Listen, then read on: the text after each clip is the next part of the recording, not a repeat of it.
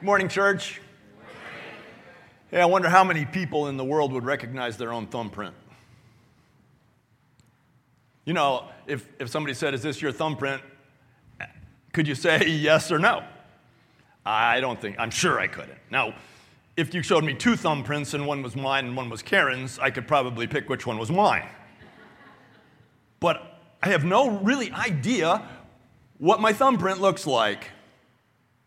And yet we say that it is the distinguishing mark of my unique identity. And yet I don't even know what it looks like. You know, the thumbprint of the church is written for us in Acts chapter 2. This is what the church is meant to look like. This is the thumbprint of the church, the unique characteristic qualities of the church of Jesus Christ is in Acts chapter 2.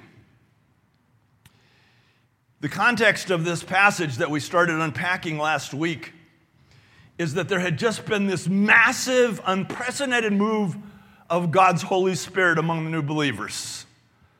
So, lots of interesting, strange things were happening. People were speaking in languages they had never learned to the benefit of people of other language groups who were then hearing the gospel and being saved.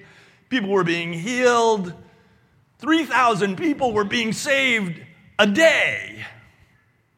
It was a remarkable, remarkable time. And so, the context of the description of this passage here is in the midst of this unprecedented move of God's Holy Spirit.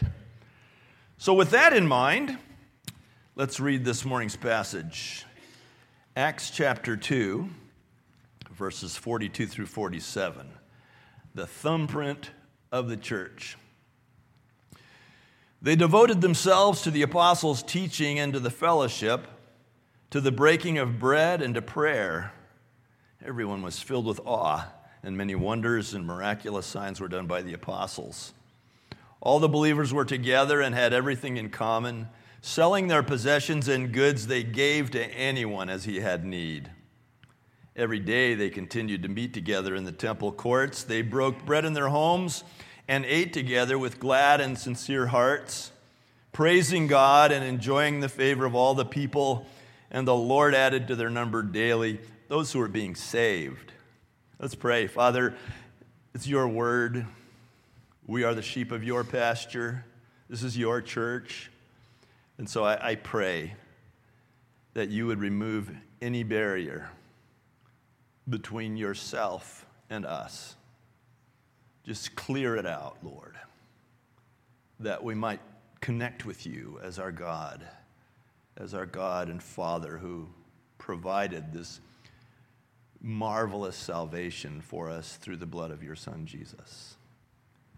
Enliven your word, Lord, not just so we would get it in our heads, but so that we would recognize our own thumbprint, Lord, as a church. In Jesus' name, amen. Amen. This passage that I read for you is our aim, it's our goal, it's our mandate, it's what, what we want to be when we grow up, right? And last week we started looking at this passage and have decided that in there there are at least seven extraordinary qualities of the church that are meant to guide us and are meant to call us and are meant to be descriptive of us so that as the world looks at us, as they looked at that church, they would see these seven things. Last week, we noticed that these people were worshiping people. They, they praised God. They were freely worshiping people.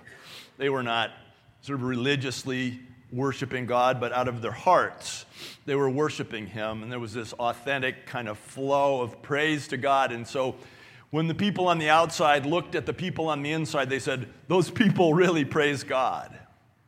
And that's to be a distinguishing mark of God's church, that we would be known as a place that worships God and that we would be known as a people who, with our lives, bow down to God and worship God with our whole lives.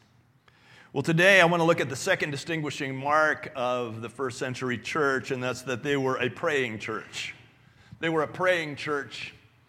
In verse 42, it says, They devoted themselves to the apostles' teaching, to the fellowship, to the breaking of bread, and to prayer. So they were praying church. And uh, it says here that they were devoted to this, these things. There are four things to which they were particularly devoted. Devoted. They were, they were devoted to the apostles' teaching, and they were devoted to the fellowship.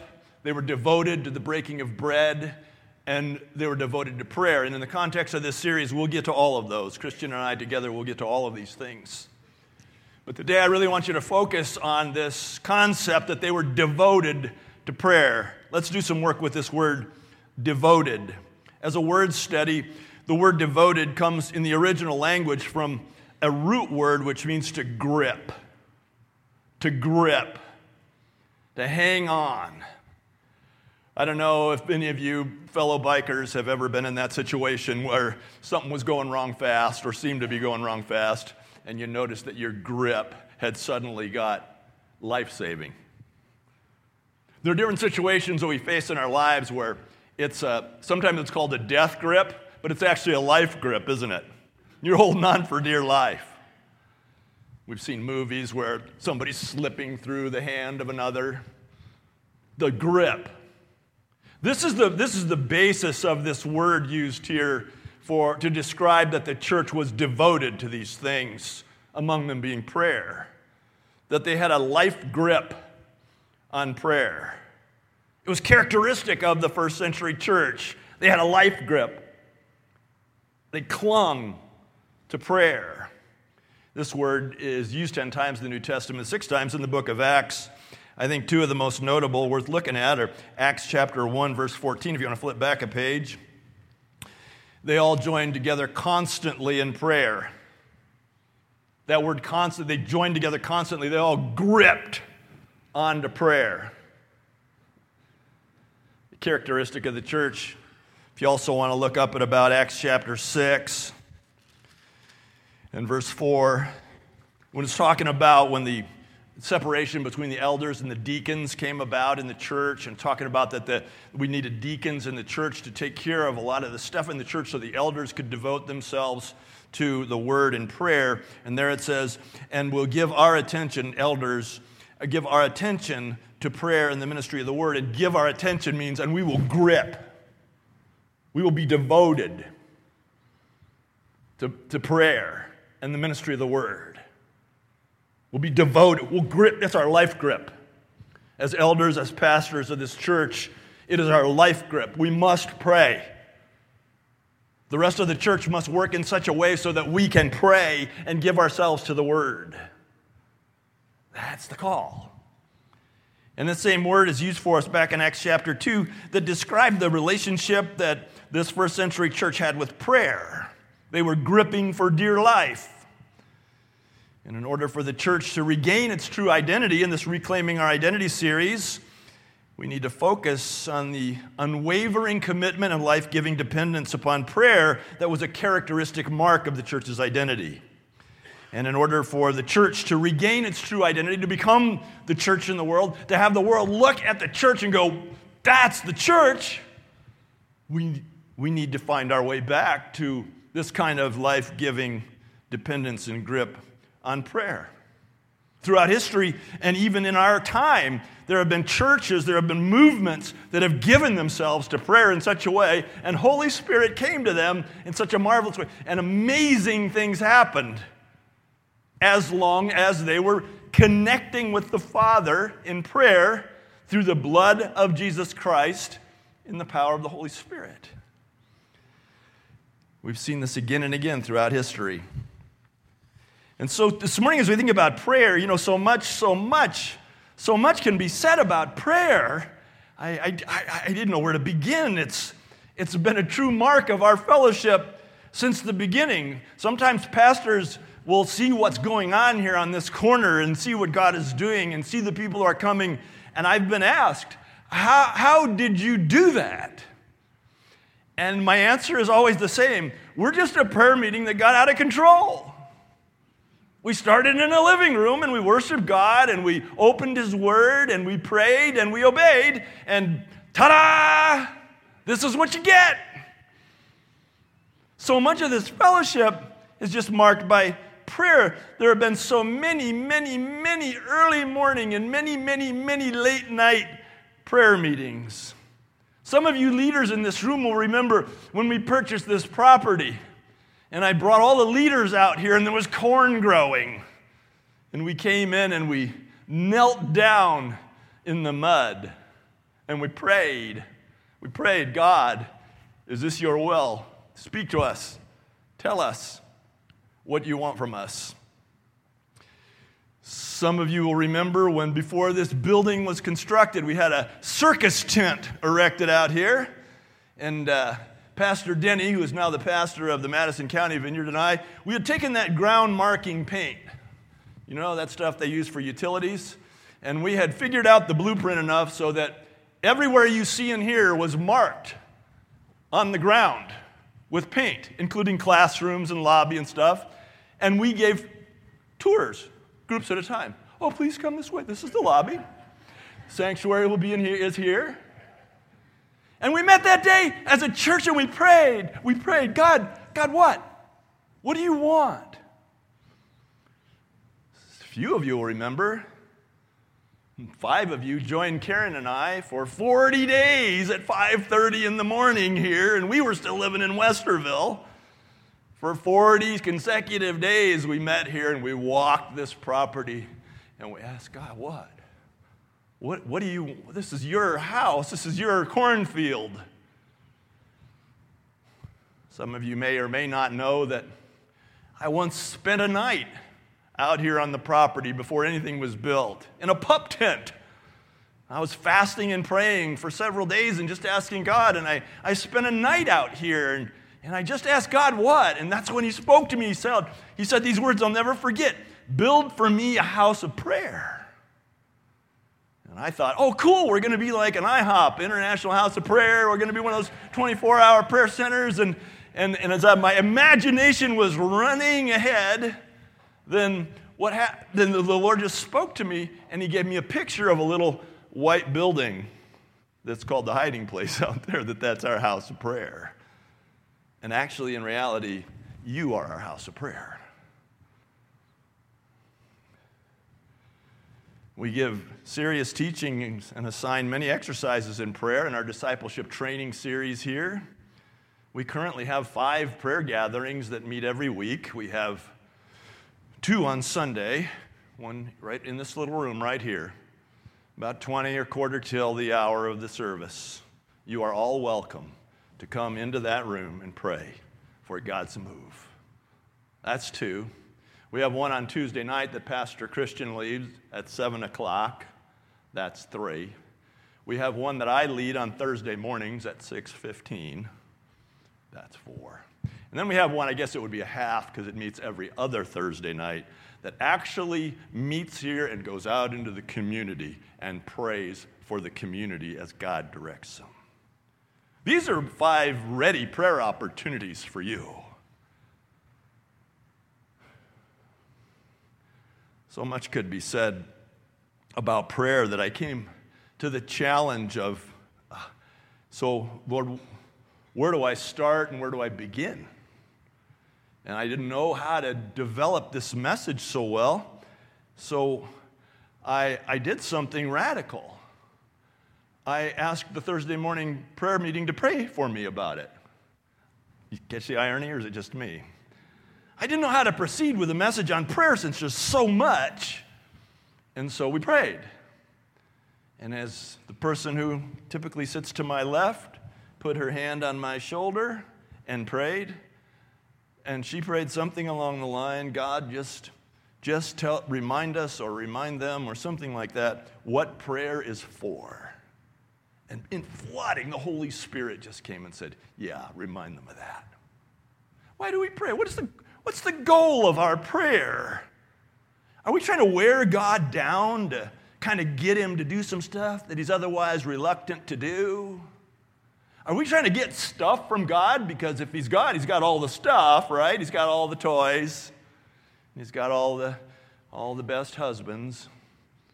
What are we trying to do? What are we trying to get from God when we pray? I mean, what's, what's at the core of it? Are we trying to get a new car? Are we trying to get out of debt? What are we trying to, what are we trying to get from God? What's the goal of our prayer? And it couldn't be any more clear in the scriptures. The goal of our prayer is not to get anything from God except God Himself. The goal of our prayer, the goal of our prayer life is to have what the Bible calls fellowship with God, connection with God. And it'll amaze you that when you get to the place of connecting with God in a substantial way in prayer, all the stuff you thought you were praying about matters not anymore. In 1 John chapter 1 verses 3 and 4, the apostle says, "We proclaim to you what we have seen and heard so that you also may have fellowship with us." So, he's talking to believers and he's saying, We'd like for you to join in this fellowship that we have, which is connection, experience with one another. And then he goes on and he says, oh, oh, and by the way, our fellowship is with the Father and with the Son Jesus Christ. We're not asking you to come for jello salad. That's not what fellowship is. We're asking you to join us in joining God. Because our fellowship, he's saying, is with the Father and with his Son, Jesus Christ. And he says, We write this to make your joy complete. So sometimes when we go to prayer, we go, God, I need you to touch this person. I need you to provide this promotion. I need you to. I understand the nature of that prayer. But we go thinking that if God did the things that are on our minds, then we would have joy. Well, there, that would fix everything. And in reality, what the Bible says is that when we have fellowship with God, irrespective of all the rest, is when we have joy. When we have fellowship with God. So that the very point of our prayers is to connect with God in this meaningful, meaningful way. It is to make a true experiential connection with God. It is being touched by God and touching God. And the cool thing about this is you have all the necessary equipment to do this. Every single one of us as believers has been blessed with the equipment to do this. This isn't like just for the intercessors or for people who are wired that way. This is for everyone that we would have fellowship with God. And so both as an individual and as a church, our call, our call is, is to pray in such a way that we don't stop until we've made that, that connection, that authentic, powerful, experiential connection with God the Father. Is that making sense? Because God's, God's call to prayer is actually an invitation to Himself.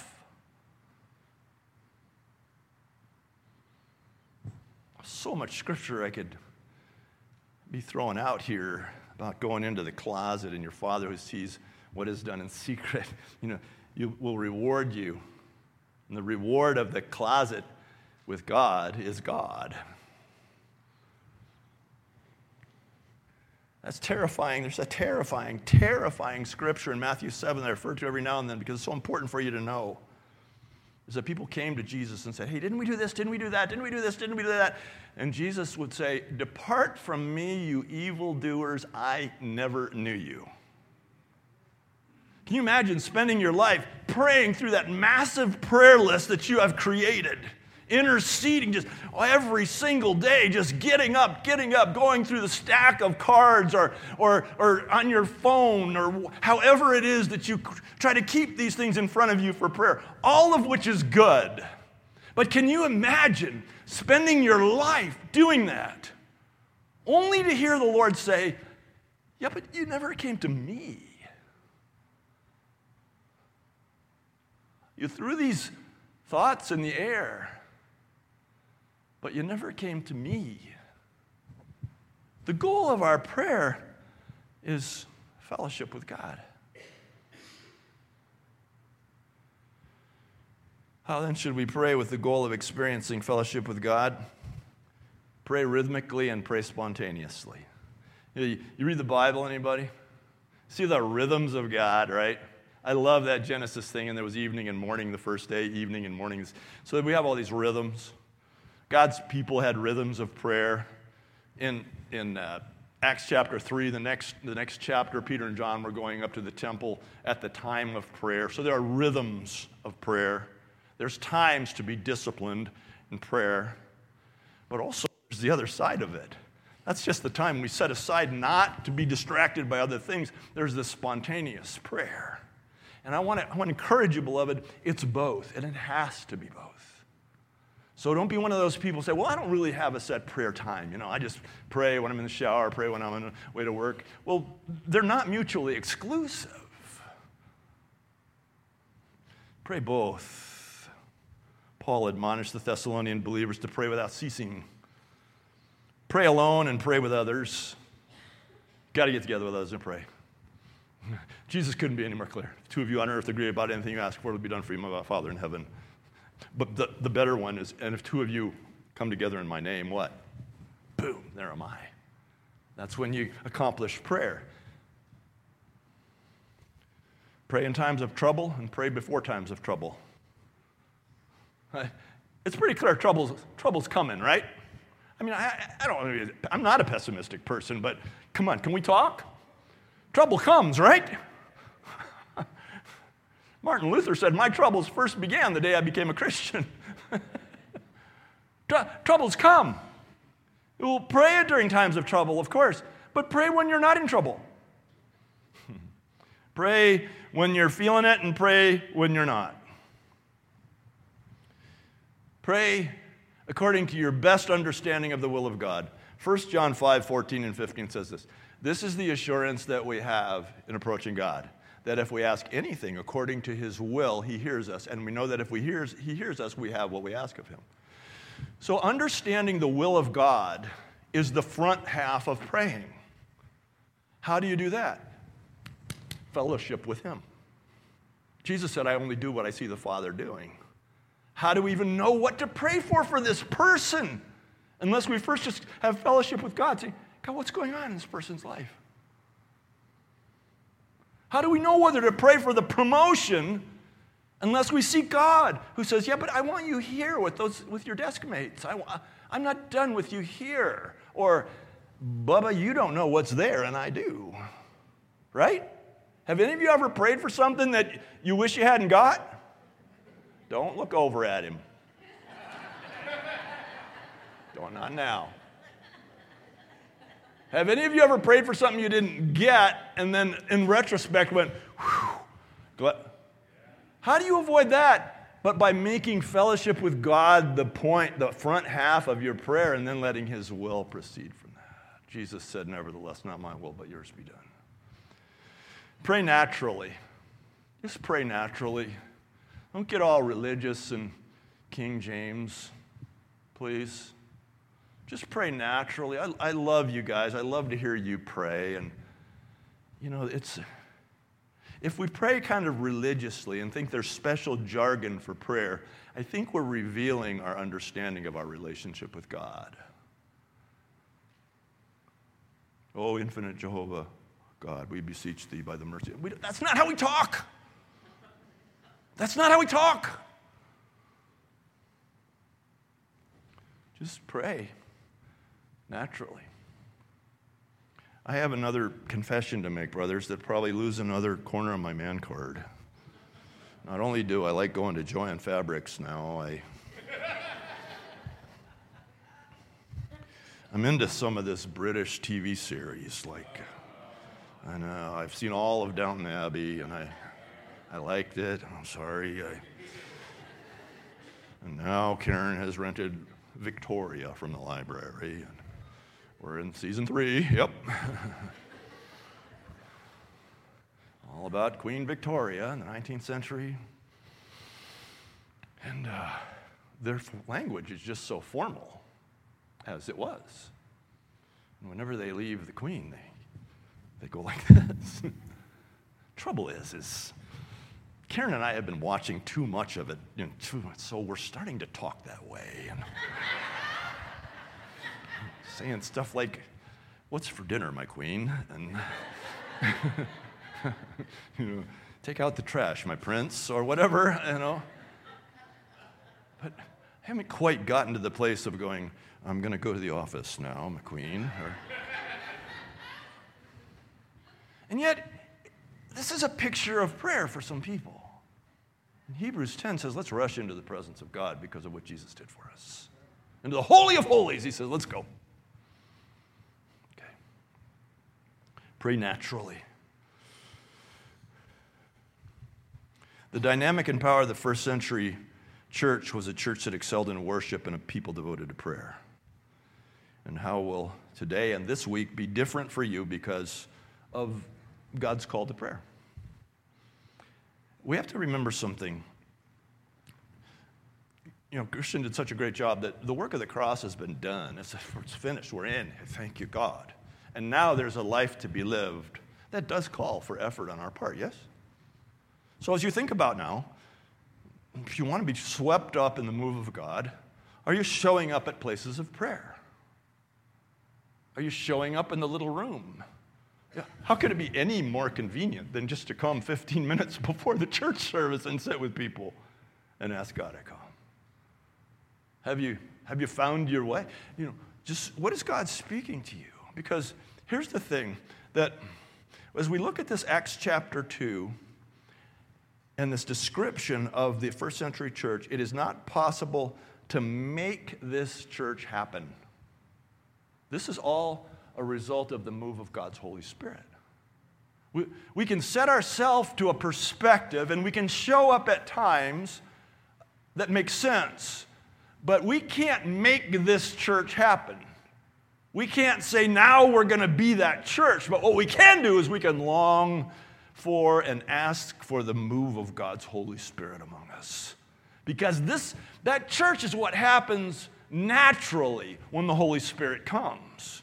Have you ever been to a conference where Holy Spirit is moving and it would absolutely describe that Acts chapter 2 that you would see God do miraculous things. People would be glad and sincere. They're worshiping God. They're loving each other, right? They're meeting together constantly. If you've ever been in a, one of those amazing moves of God over a period of days, you would see that, that that's, that's what it looks like. So if we want this, if we want this church to look anything like that, it's not about our buckling down and making it happen. It's about inviting Holy Spirit to come and have his full way with us. Making fellowship with God the first aim of our prayer. God, that we would know you. I'm going to ask for any leaders in the room home group leaders, ministry leaders pastors, elders, anybody, leaders in the room to come up, please. Come on. Just make a line across the front here.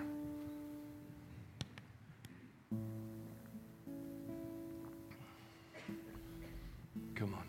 Here's where it begins. Here's where it begins. Here's where it begins.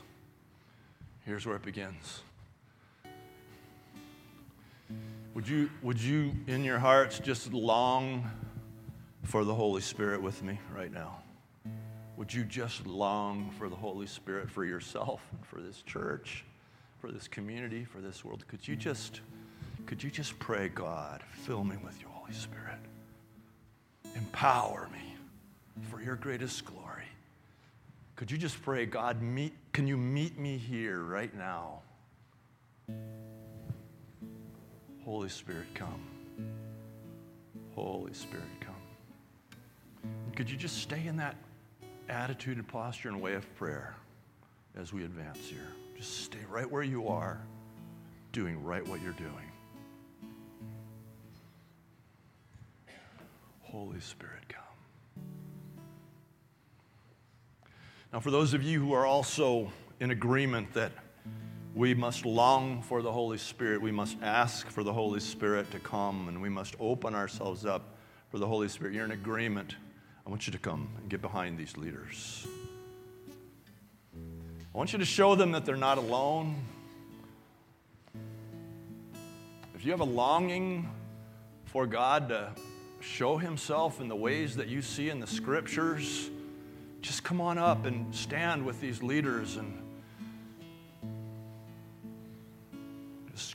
crowd in a little more. And we're not going to fit everybody. That's just marvelous.